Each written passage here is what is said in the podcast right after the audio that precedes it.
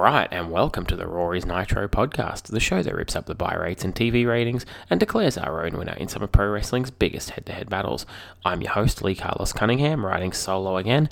This is episode 38, and we're here to look at the February 5th episodes of WCW Monday Nitro and WWF Monday Night Raw. Raw draws a 2.7 rating against Nitro's 2.9 on the back of a much stronger show next time out. Nitro is on the go home to Super Brawl coming up in six days' time, and Raw is heading towards the next In Your House pay per view. Which show starts February off with a bang? Who's going to take out the first win? There's only one way to find out, so let's head over and check it out.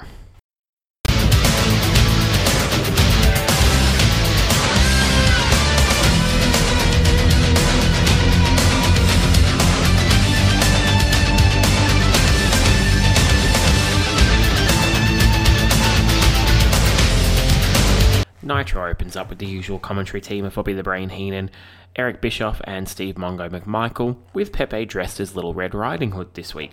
They run down the card on what sounds like a pretty decent night of wrestling here on Nitro, and we get underway with our first contest, which will be Chris Benoit up against World Heavyweight Champion Macho Man Randy Savage. The first uncomfortable moment of the evening comes up pretty early here as Benoit's making his entrance, and Bobby Heenan says that the Canadian crippler has left a trail of broken bodies in his wake. A little bit uncomfortable viewing in this day and age. Macho Man comes out with Woman and with Liz, so they've cut the entourage back to the two name players now and again, another little bit of uh, awkwardness here, seeing Benoit and Nancy both in the same segment now. But it is what it is. You can't undo these segments, and they're vital viewing to the storyline if you're going to go back and watch this era.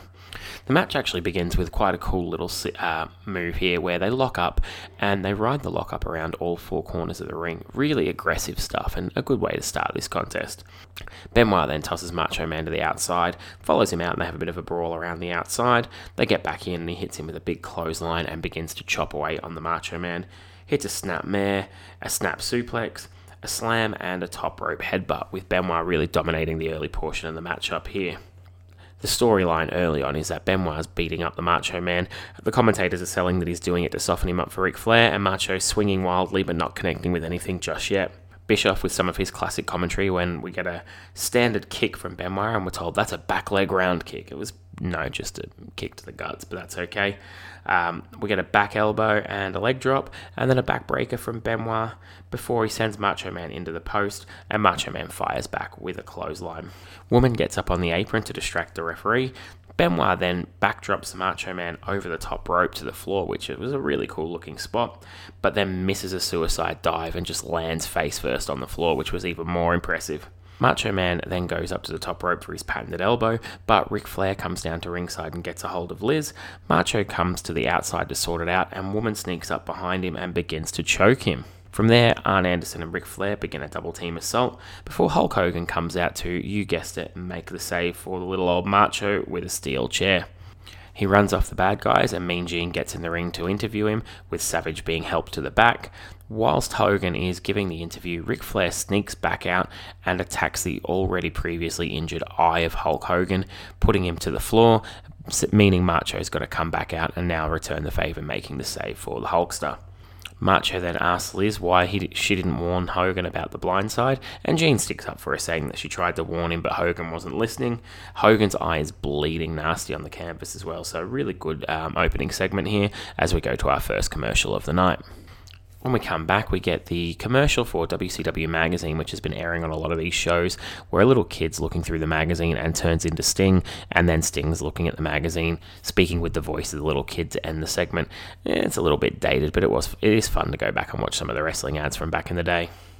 On Saturday night this week, we're told we'll see VK, uh, sorry, I keep VKM, Vincent Kennedy McMahon, Michael Wall Street um, will be on the show um, up against Sergeant Craig the Pitbull Pittman. We'll also see Lex Luger and Sting, the Giant, and the Four Horsemen. From there, we go to our next contest, which is Kevin Sullivan and the Laughing Man Hugh Morris up against two members of the Four Horsemen, Arn Anderson and Brian Pillman. On the way down to the ring, Pillman is going absolutely berserk towards the crowd, just really losing his mind, and Arn's just shaking his head in disgust, coming down to get on with the match. The match opens up uh, with a good segment for Hugh Morris, actually, as he hits press slams on both of the horsemen. And Eric Bischoff tells us on commentary that Kevin Sullivan and Brian Pillman will face each other at Super Bowl, a Super Brawl in a respect match. Um, if you've got an inkling of what's coming up here, that one should be interesting. Pillman shoves the cameraman, and this leads to Bischoff on commentary telling us that the directors instructed them to cut away from him if he does that again. And Pillman and Sullivan end up in the ring together, begin just really violently beating the shit out of each other with each other no selling before they both tag out. Looks like they're trying to work some sort of make it look like a shoot angle going on here. It is really fascinating stuff to watch all this unfold. Arn Anderson then hits Hugh Morris with a spinebuster before Brian Pillman tags back in, slaps Hugh Morris, and immediately tags back out. He then gets out the ring and lays on the apron while Arn locks in a chinlock. They brawl around the outside a little bit before Sullivan and Pillman end up back in the ring swinging like absolute madmen. It's really, really good stuff. Away from the ringside area, up near the ramp, Arn Anderson and Hugh Morris brawl. Arn then goes to look, lock in a pile driver, but you see a broom come from behind the curtain and nail Arn without getting a perfect view on who it is, but my eagle eye spotted it and I did actually figure it out pretty quickly.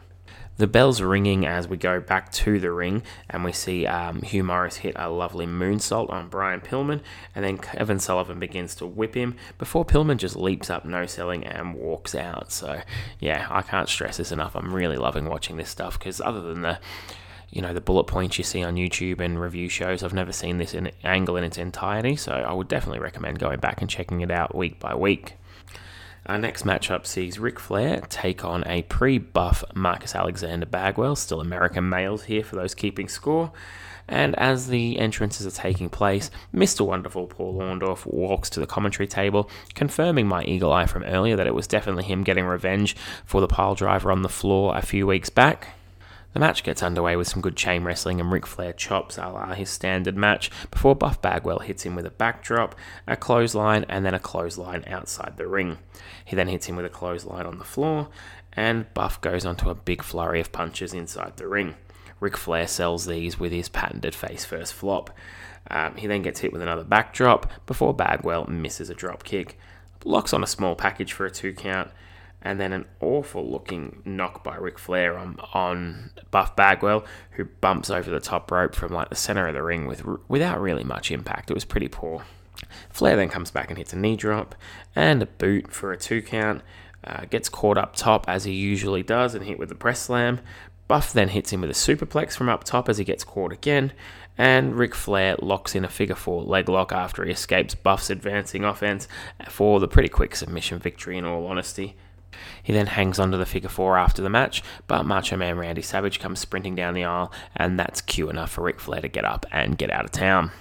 From here, we go to the main event and the match I was most looking forward to on the episode of this show the returning Road Warriors, Legion of Doom, up against Sting and Lex Luger for the WCW Tag Team titles. Sting and Lex Luger's storyline has been really interesting to watch. Um, I think a lot of podcasts that review this era of WCW come out with the same opinion of Lex Luger that he was vastly underrated at the time and have got a new grown appreciation for him. I'm in much the same camp. Watching this storyline with he and Sting has been quite fascinating and something I've really enjoyed doing.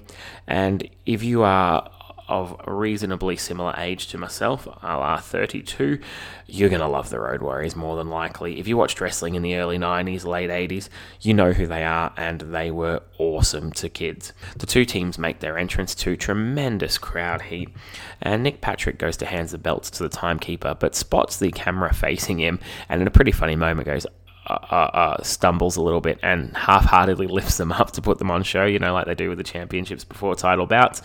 It was just a little bit amusing to be caught so blatantly on camera. Before they even lock up, the crowd are hugely into Hawk and Animal with a massive LOD chant, which is so loud the commentators have to acknowledge it by name, despite the fact that in WCW they do go as the Road Warriors.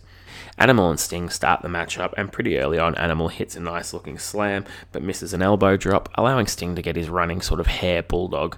The same sort of move you'd see Chris Jericho do before locking in the Lionsault in more recent times. Lex and Hawk get in the match pretty early on here, and Lex Luger's obviously not done his homework and watched the only other WCW match the LOD have had so far, because he hits Hawk with a pile driver, and just like when the Faces of Fear tried the same move, Hawk is back on his feet before Lex is no selling the move completely. Hawk then hits Lex with a, a big clothesline followed by a fish drop. before Lex thinks better of it, tags out, and gets Sting back into the matchup. Sting hits his patented Stinger splash and then goes to lock in the Scorpion Deathlock, but no success, as Animal jumps in to make the save for his partner. Animal goes to bounce off the ropes next, and Lex drops the top rope down on him, sending him crashing to the mat as we see Sting's disapproving face. Animals roll back into the ring, and Lex makes a tag coming in to a huge LOD chant. They are really over right now in WCW. We get a bit of a slugfest between Lex and Animal before Lex hits a slam and three elbow drops, and then the feed drops out entirely, and we get a on the WWE network a little error message apologizing for this and saying the show is being aired in its original format, which is the closest to complete. When the match does come back up, Eric Bischoff from the original commentary tells us the entire building lost power, so that was a little bit inconveniently timed, that one. We see Lex Luger hit a power slam when we come back before Animal fires back with a back suplex, and Sting makes a save on the cover. We have all four men in the ring for a little bit of a brawl. Lex hits a suplex, which Animal takes a turn no selling now, and then hits a power slam before Jimmy Hart comes out with what looks like a steel block. It's a little bit hard to tell, but that's how it's described on commentary. Lex uses it on, on Animal's back, which the commentators sell big time because of his previous back injuries. This allows him to pick up the three count, and Sting on the outside of the ring is a little bit miffed as to how they got the win once again, but they've got their belts and another successful title defense. Mean comes down to the ring to give the LOD a chance to put over the big angle that's just taken place, and to be perfectly honest, they miff it a little bit. Um, they don't really focus on what happened at all, and more use it as an opportunity to challenge the team that they just fought moments earlier. Um, I might be being a little bit too harsh, so I'll splice it in and let you guys decide whether I'm right or wrong on this one. Let's go up to Mean Gene Okerlund. Take her, Gino. All right, ladies and gentlemen, I have with me the Road Warriors, Hawk and Animal. First of all, before I get to you, let me point out, you, let me point out. Come here, come here. Listen to me. We're not asking. We're demanding. We want a match with the winner, a Stinging Luger, and that stinking Harlem Heat. Okay, but what, what happened here? I, I think, uh, Animal, correct me if I'm wrong. It's no secret you've had back problems over the past few years. It looked to me like Lex Luger went after that back. We know some Gene Okerlund. My back wasn't right, but the past is in the past. Everybody in the world knows nobody can beat the Road Warriors Legion of Doom fair and square. We're demanding WCW. You hear us? If we have to beat everybody up to get that match, Super Brawl, we want a match of the winner between Heat and Luger. And the Luger Sting. We're gonna stop at nothing to see that we get you at the end of the night. Nothing at all. I'm gonna tell you something. It's getting extreme, Mean Gene. Extreme, brother. You don't want to do this to us. You don't want to do it. But now you have, and now you must pay the price. Let's go. All right, Hawk and Animal, the Road Warriors, you heard what they had to say. This Sunday night at Super Brawl, they want the winner of the Lex Luger Sting and Harlem Heat match. Right now, let's take you back to Bobby Heenan, Mongo, and Eric Bischoff. So there you have it. That will do it for Monday Nitro. That's the go home segment for Super Brawl as well. So now it's just time to go and find out whether or not the WWF could compete with what we just saw in Nitro and which had the better show on the evening. So let's head over there right now. This could very well be one of the more momentous Raws that we've had some ones in the past. Yes, indeed, this one is one for the buck. Welcome, everyone, to Monday Night Raw. Vince McMahon and Jerry the King Lawler. Take a look right up in the ring right now, McMahon. You've got Yokozuna and the British Bulldog, guided by Jimmy Cornette. They're fixing a face-off against none other than the two dudes with attitude. Got that right. Shawn Michaels and Big Daddy Cool Diesel. How do you top that, McMahon? That is an awesome question, King. How do we top this? Well, let's find out whether or not Nitro could, or if this was the place to be on Monday night back in February 1996. As Shawn and Diesel make their way down the aisle, they're both throwing Kliq signs willy nilly, so it's interesting to see that's definitely coming into the forefront on camera now. And the crowd are pretty hot early, while the Bulldog and Shawn, who are both starting the match, both milk it with poses to the crowd before locking up and doing any actual wrestling. The Bulldog shoulder blocks Shawn Michaels' early doors and sends him all the way down to the mat and rolling to the outside. He then go, puts him up for a press slam, but it's blocked, and Shawn clotheslines the Bulldog out the ring, who then gets back in and tags in Yokozuna. Diesel gets in the ring, however, Yoko throws Shawn at Diesel, who catches him and throws him right back, sending Yoko down. Diesel and Yoko then get into a little bit of a slugfest before they tag in officially, both of them, and then Yoko hits Diesel with a Samoan drop. Shawn comes in and the heels begin to work over him with a double team. The Bulldog hits a lovely delayed vertical suplex, and we go to our first commercial break of the evening.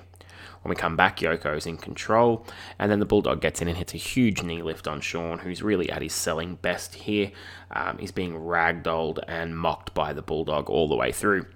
Yoko comes in, but in no time flat, Shawn gets back on the offense, leading to them both going down, and Shawn crawling across to make the hot tag to Big Daddy Cool. He comes in and unloads with some punches on Yoko, a boot to the Bulldog, then a boot to Yokozuna, before tagging Shawn back in and sending him off the top rope with a rocket launcher maneuver for a two count, before the Bulldog makes the save on the pin.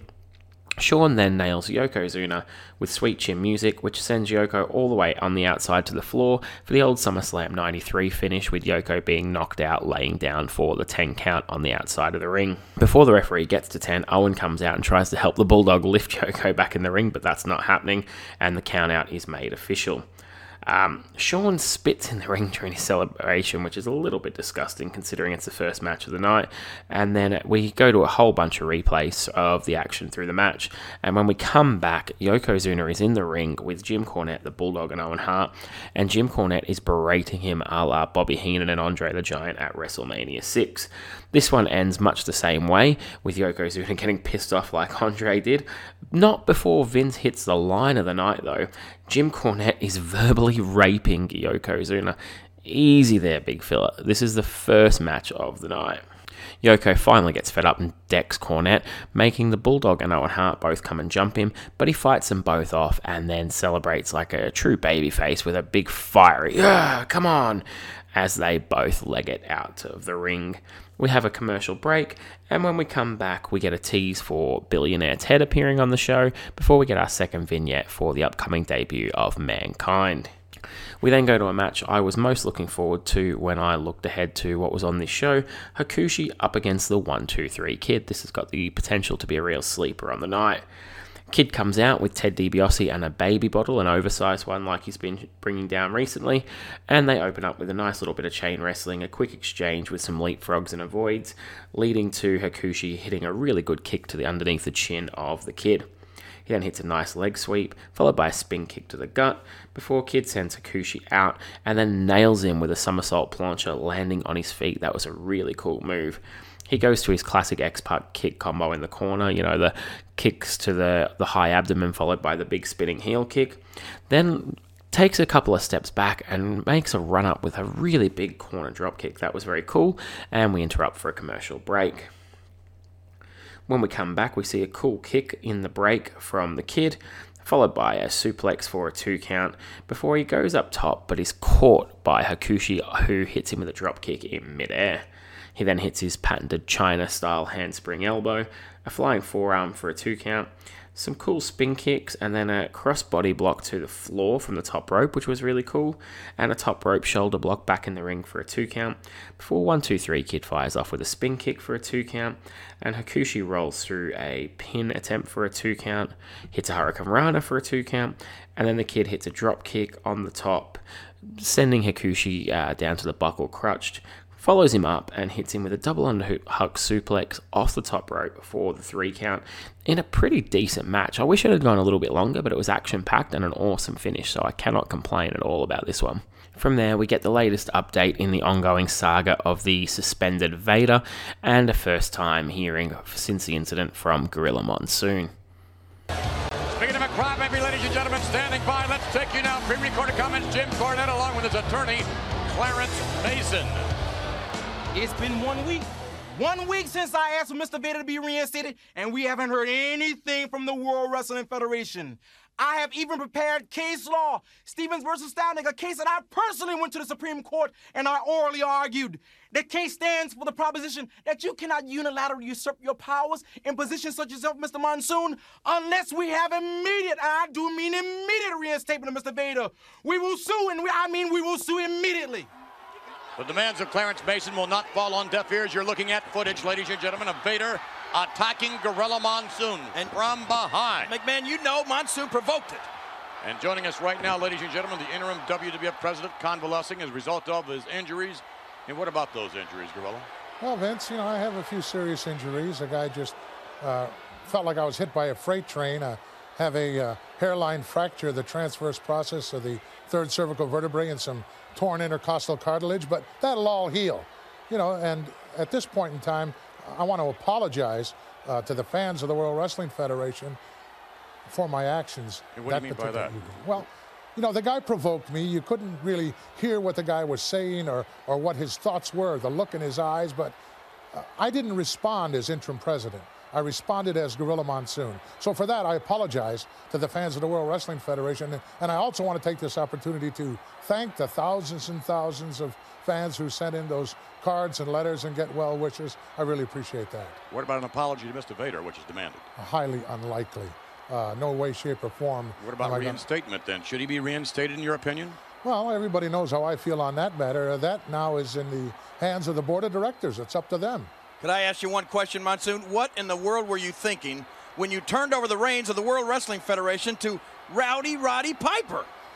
Well, the Hot Rod has been a friend of mine for many, many years, some 20 something years, and I know that he's a man's man, and I know that at times Hot Rod can be a loose cannon, but in desperate times, you need to take desperate actions. And I think the hot rod is going to be good for the World Wrestling Federation until I return after WrestleMania. Well, the best of luck to you in your convalescing. Thank you. So there you have it. And for anyone wondering, pretty much the only reason why that clip needed to be spliced in rather than described is because Gorilla Monsoon talks medical terms like nobody's business, and anybody trying to impersonate that is going to do him a disservice. So, Gorilla giving you his finest rundown of his injuries there, and really advancing this angle, keeping Vader a strong presence on TV while he's recovering from his surgery. So, good booking all around, in my opinion, that. From there, we have an ad for the Slammy Award Show, which will be coming up WrestleMania weekend, so that's pretty cool to see that start to be introduced. Then we go to our main event Bret the Hitman Hart defending his World Heavyweight title up against The Undertaker, giving him the return match because Diesel ruined the one at the Royal Rumble. Vince McMahon tells us next week we won't be on air, and in one of the lines of the night, Jerry Lawler says, Is that because of Billionaire Ted? And Vince McMahon says, No, it's because of a dog show of another variety. So, really good pot shots are getting in there. Um, Lawler's commentary on this night, though, was a little bit weird. It was like he was trying to do everything in sound bites, or he was voicing over the show, not live. He just there was no flow to it, no conversation at all. So it was very weird. It made me wonder if any of this had been edited later on, or or what it was. But it was just off. So it's hard to describe. If you are going back and watching this show, tell me what you think about that. The Hitman unloads early on Undertaker, really taking the fight to him, but Taker, as he's wont to do, comes back with a headbutt and some chops in a little bit of a slow start, but the crowd are definitely into it early on. Taker's in control and he locks on one of the dreaded claws, which is always a bit of a death knell to a match, uh, before Diesel comes sauntering out to ringside. He, Undertaker, that is, goes up top for old school, but Bret Hart blocks it with a big arm drag off the top. This was made possible by the slight hesitation in Undertaker spotting Diesel in the aisleway. Once Taker's on the floor, Bret Hart goes immediately to work on his legs, and Diesel comes around to join Vince and Jerry on commentary. He um, asks if there's an extra paycheck for doing so, to which Vince pretty quickly shuts him down in a pretty funny moment, and then tells the commentators that he's here to get a bird's eye view. They both agree with him, though I'm not sure they know much about the view of birds because not many of them sit at a table at ringside. I would suggest you'd need to be slightly more elevated to call that a bird's eye view. Diesel tells Vince that Bret's been biting off more than he can chew lately with all these title defenses against big names, and Vince has to agree with him, despite the fact that Lawler made that point at the very start of the match and Vince disagreed with it then, so continuity not a worry on Monday Night Raw on this night. We go to a commercial break, and when we come back, the two wrestlers begin brawling around the outside area. They get back in the ring, and Undertaker hits a nice back suplex, followed by going up the top for Old School and nailing Bret with a flying clothesline off the top. We get a ref bump, and then Bret Hart goes for a roll up, but there's no one there to count the fall. Undertaker misses an elbow drop, and then Bret Hart goes back on the leg as the crowd seem to quiet down because of the slow overall pace of the match. Bret takes the leg of Undertaker and begins to rattle it around the ring post, but Diesel, seemingly seen enough, gets up off commentary and attacks Bret. Undertaker gets up and comes out to confront Diesel. And this week we're going to replace the Dick Move of the Week with the Dick Call of the Week because Vince McMahon says there is no love lost here between The Undertaker and Big D. This little melee ensues, and Diesel manages to get a hold of a steel chair and wallop The Undertaker with it, gets him back in the ring, and hits him with a pair of jackknife power bombs before we go to a commercial break. When we come back, Bret and Diesel are brawling to the back, and The Undertaker is up in the ring realizing he's been screwed again and is mightily pissed off. From there, we've only got time for one more segment, and that's to throw back to the continuation of the press conference last week with billionaire Ted. The match officially declared a draw as we take you now despite the threat of legal action from Turner Casting System. Here's the latest from Billionaire Ted. When we last left the press conference, Billionaire Ted was asked a difficult question regarding predatory tactics toward the WWF. Uh, yeah, let's, uh, listen, why don't we, uh, take another question real quick here, yeah? yeah, right, right over here. Back to the subject of greed. What won't you do to put the WWF out of business? Uh, well, hell, I won't use my own money. I mean, that'd be just how to. What? What? What? I, I, what? Say, is something wrong or what? Uh, let's get back. What? Uh, let's get back to the question. Let's here. return right, to the press conference. Good, yeah, yeah. Okay, uh, uh, next question. Billionaire Ted. Yeah, right here. Yeah. Ted. Billionaire Ted, isn't it true that your wrestling company has lost millions of dollars over the years, thus wasting your stockholders' good money? Yeah, but but I, I'm having fun. You know, it's kind of like a it's kind of like a plaything. Yeah. Next next question. Billionaire Ted. Yeah. When the $40 billion merger with Time Warner goes through, will you exhibit the same attitude toward the Time Warner stockholders? Well, hell yeah. I mean, as long as I'm having fun, that's that's all that matters, right? But certainly your stockholders care about the millions of dollars you've wasted. It's their money. Well, sure, sure they care, but but I don't. you know, I mean, I, I I'm entitled to a yeah, you know, a play thing, a play thing. I, uh, all right, next question. Billionaire Ted, what is it that motivates you? Money, power, power, money. Yeah, take your pick. I want more. I want to own everything, so when I die and I see my daddy again, I can say, Dad, kiss this. The end. That's all, folks. See ya. This advertisement was rejected by the New York Times and the Wall Street Journal. However, a modified version will be published in the New York Times financial section this Wednesday. So there you have it. The saga of billionaire Ted continues on Monday Night Raw. But just to make sure that we get both sides of the story, let's find out what a prominent member of the booking committee in WCW actually thought of these skits. Thought they were great.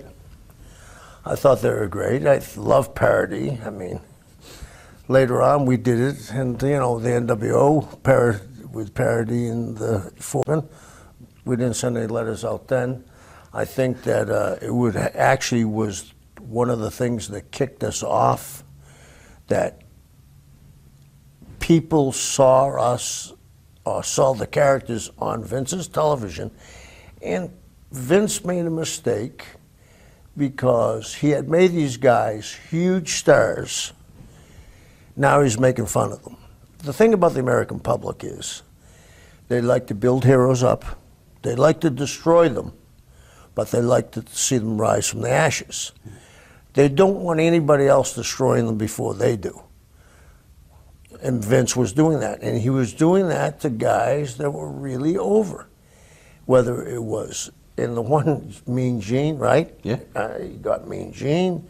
Mean Gene, if you don't know him personally, he looks like a wonderful someone's uncle, not a lecherous bastard that he is, you know. Uh, uh, Hogan was at the time the biggest star in the history of wrestling. Randy Savage was had been reduced to an announcer. So it looked like he was picking on people. So there you go, just a small snippet on how Kevin Sullivan felt about these skits. Um, Kevin Sullivan's actually got a pretty unique opinion on this time period and someone that I don't mind listening to to get some information around this time. So I think in future weeks we'll probably hear a little bit more from Kevin around some of the big happenings of the time. But for now, it's time to pick ourselves a winner between Raw and Nitro, and let's go to the five categories and see who took out each of those. I'm going to start with an obvious one to begin with this week, and that's going to be production value. WCW lost power, so therefore WWF wins by default by staying on the air through their entire broadcast. Other than that, there's not a lot to pick them. Um, WCW was looking slick with the beginning of Nitro, but Raw was starting to get towards uh, the better sort of 96 97 version of Raw where everything comes together before it really hits its straps in the Attitude Era. Um, but they're going to pick up the win here early doors. Crowd Heat's a little bit of a tougher one, but I'm going to go back to WCW for Crowd Heat because the crowd were hot for both shows, but the main event for WCW didn't outstay its welcome, and in the WWF it did, and it had another flat fuck finish. Um, despite the fact that Diesel had ruined the last Bret Hart and Undertaker match, they had him do it again here on free TV, and it didn't really get the reaction they were looking for, in my opinion. When it comes to characters, I'm actually going to call it a tie this week because both shows did a great job of getting all their main guys on the show. On WCW, we had the Four Horsemen, we had Hogan, we had Savage. Um, we had Benoit in the opening match, who was someone they're starting to push a little bit more. We really did get a good run of guys. We got the LOD, we got Sting, we got Lex. Over on Raw, we did get Shawn, we got Diesel, we got Bret, we got Taker, uh, the one, two, three kid. The only person we really didn't get was Razor. So pretty much all the big names on both shows. So I'm going to call that one a tie because it was very, very star-studded this night of wrestling. As far as storyline advancement goes, I'm probably going to have to call this one a tie as well because while WCW moved a lot of their stories, the Macho and Hogan thing is very much spinning its wheels at this point. and the WWF did take a giant step forward again with Diesel and Undertaker, but it's left the champion not looking so strong and it didn't get the crowd reaction they wanted. So they're both advancing stories, but neither of them are really in um, fourth gear just yet. So we'll call that one a tie as well. And we're going to have to pick it based on match quality. And on that basis, I'm going to go with a very, very, very tightest of marginal victories for WCW. Neither of them were terrible matches by any stretch of the imagination, and neither of them blew you out of the water. But I'd say the overall average of the WCW matches was slightly better than the WWF.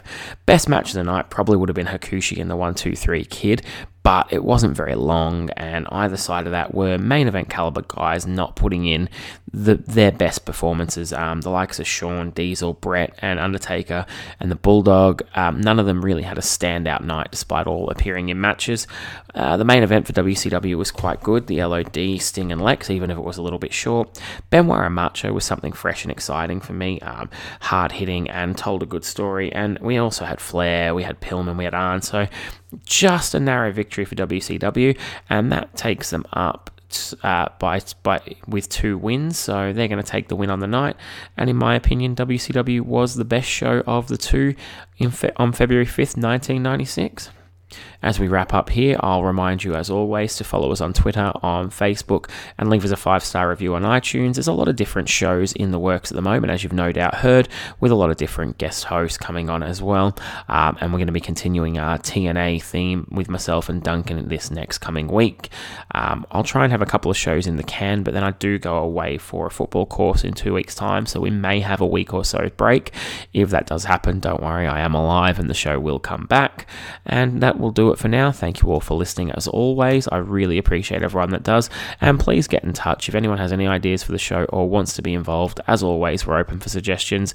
Even if we've never interacted before, if you feel like it's something you'd like to do, give me a yell and we can organise an interview um, on the show and introduce some more listeners. So I always enjoy doing that. Please feel free to get in touch. Thank you all, and I'll speak to you all again very soon.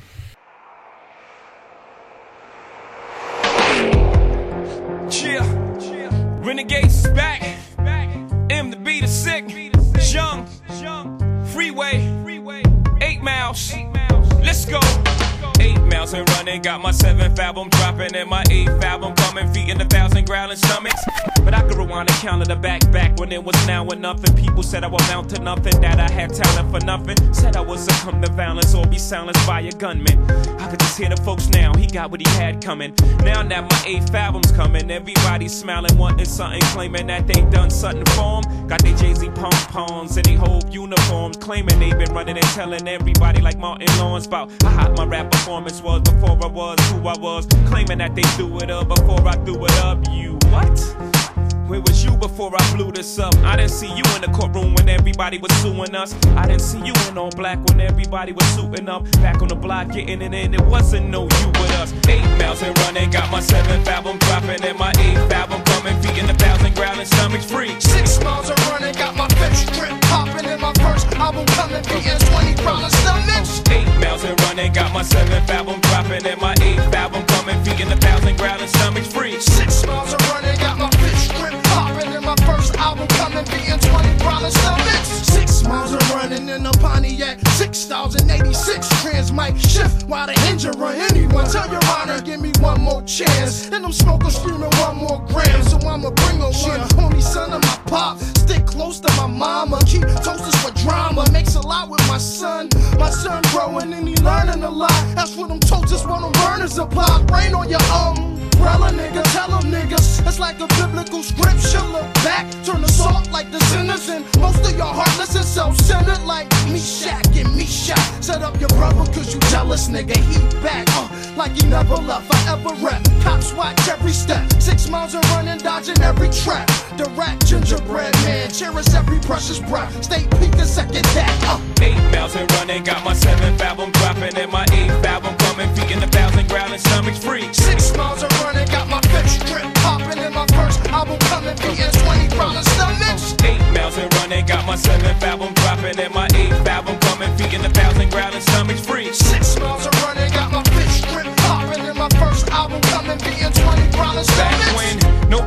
me at talent, nobody would sign me, nobody believed in me, nobody but mommy blindly. But how could she deny me? Me being the youngest run to come up out of her tummy. She got nothing but love for me. When niggas would want me, the industry shun me. That's why I'm taking all the industry's money. Revenge is sweet honey, we run this. Young is the illest, free is the future. Beans and Bleek is right now. We can see y'all eight miles, nigga. Eight miles and running. Got my seventh album dropping, and my eighth album coming. Speaking a thousand growling stomachs free. Six miles of running, got my bitch drip popping in my first album coming, beating 20 growling stomachs. Eight miles and running, got my seventh album dropping, in my eighth album coming, feeding a thousand growling stomachs free. Six miles of running, got my bitch drip popping in my first album coming, beating 20 growling stomachs.